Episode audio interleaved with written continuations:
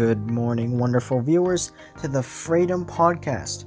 The Freeze and I are back at it again with the most influential whistleblowers in history. Hey guys, my name is Jeffrey, and I'm here exclusively to present to you all my research about Daniel Ellsberg. We, not Before we continue, bro. and no, I'm not going to do the subscriber count garbage that most YouTubers do. I'm going to do something enti- completely, entirely. Moving forward. Quick legal notice from my lawyers. All information that is presented in this video is and was obtained through legal sources rather than illegal, semi-legal, sketchy, or nefarious sources such as white pages, information brokers, hacking, eavesdropping, and etc. Born Tuesday, April 7th, 1931, Daniel Ellsberg was an American military analyst would eventually turn America upside down.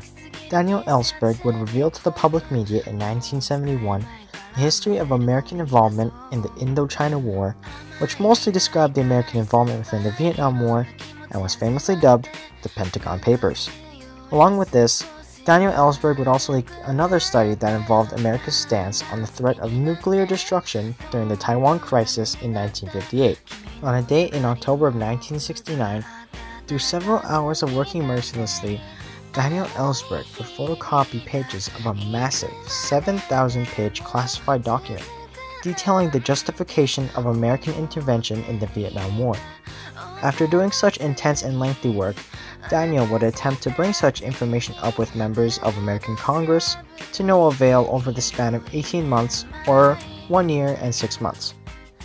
After this frustrating lack of action by America's congressmen and women, Daniel would leak parts of the report to the New York Times, which would eventually lead to a mass response from American citizens. The whole reason why Daniel would reveal the Pentagon Papers to the New York Times was that he was personally against the Vietnam War in its entirety.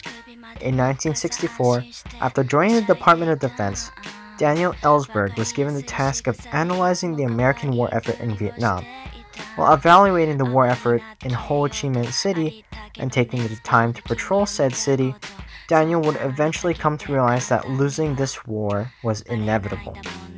Following this event, Daniel would work with his former employer, RAND, to work on a report regarding the actions taken by America during the Vietnam War, which would only strengthen Daniel's anti war sentiments.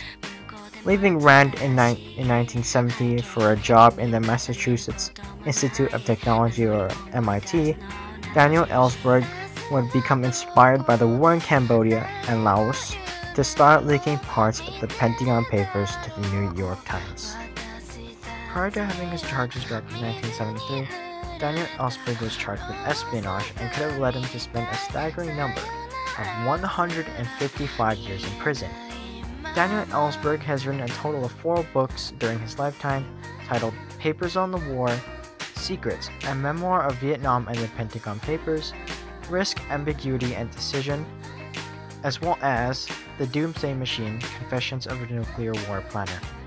Along with this, Daniel Ellsberg is still alive and kicking at 91 years old. In conclusion, Daniel Ellsberg has led his life truly to the fullest in which he is known as one of the world's greatest whistleblowers and bringers of justice. Well, that's just me personally. From teaching at the Massachusetts Institute of Technology leaking thousands of confidential government documents, Daniel Ellsberg has done.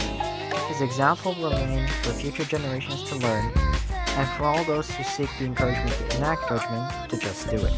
I'm Jeffrey, and that's also Jeffrey, and that's also Jeffrey, and this was Daniel Ellsberg's life as a whistleblower.